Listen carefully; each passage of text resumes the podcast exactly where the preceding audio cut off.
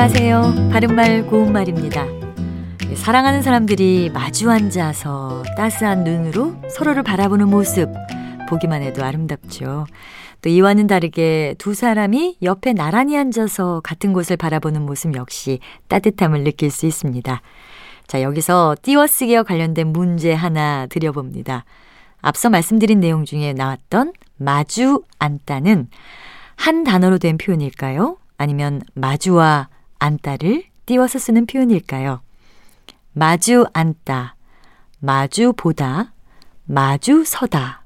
이런 표현들을 많이 사용하는데요. 이 경우에는 모두 마주와 뒤에 오는 동사를 띄워서 쓰는 것이 맞습니다. 마주는 서로 똑바로 향하여 라는 뜻의 부사입니다. 왠지 모두 붙여 쓰는 하나의 동사가 아닐까 하는 생각이 들기도 하는데 좀 의외라는 느낌도 들죠.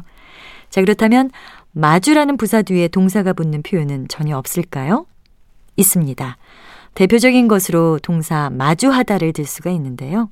마주하다는 마주 대하다, 맞은편에 두다 등의 뜻으로 책을 마주하다, 도로를 마주하고 있다, 오랜만에 식구들이 마주하고 앉아서 밥을 먹는다. 이렇게 쓸 수 있습니다. 또 동사 마주치다도 있는데 이와 비슷하게 쓸 수 있는 동사로 마주뜨리다도 있습니다. 예를 들어 음식점에서 우연히 옛날 친구를 마주뜨렸다. 이렇게 말할 수 있겠습니다. 바른말 고운말 아나운서 변희영이었습니다.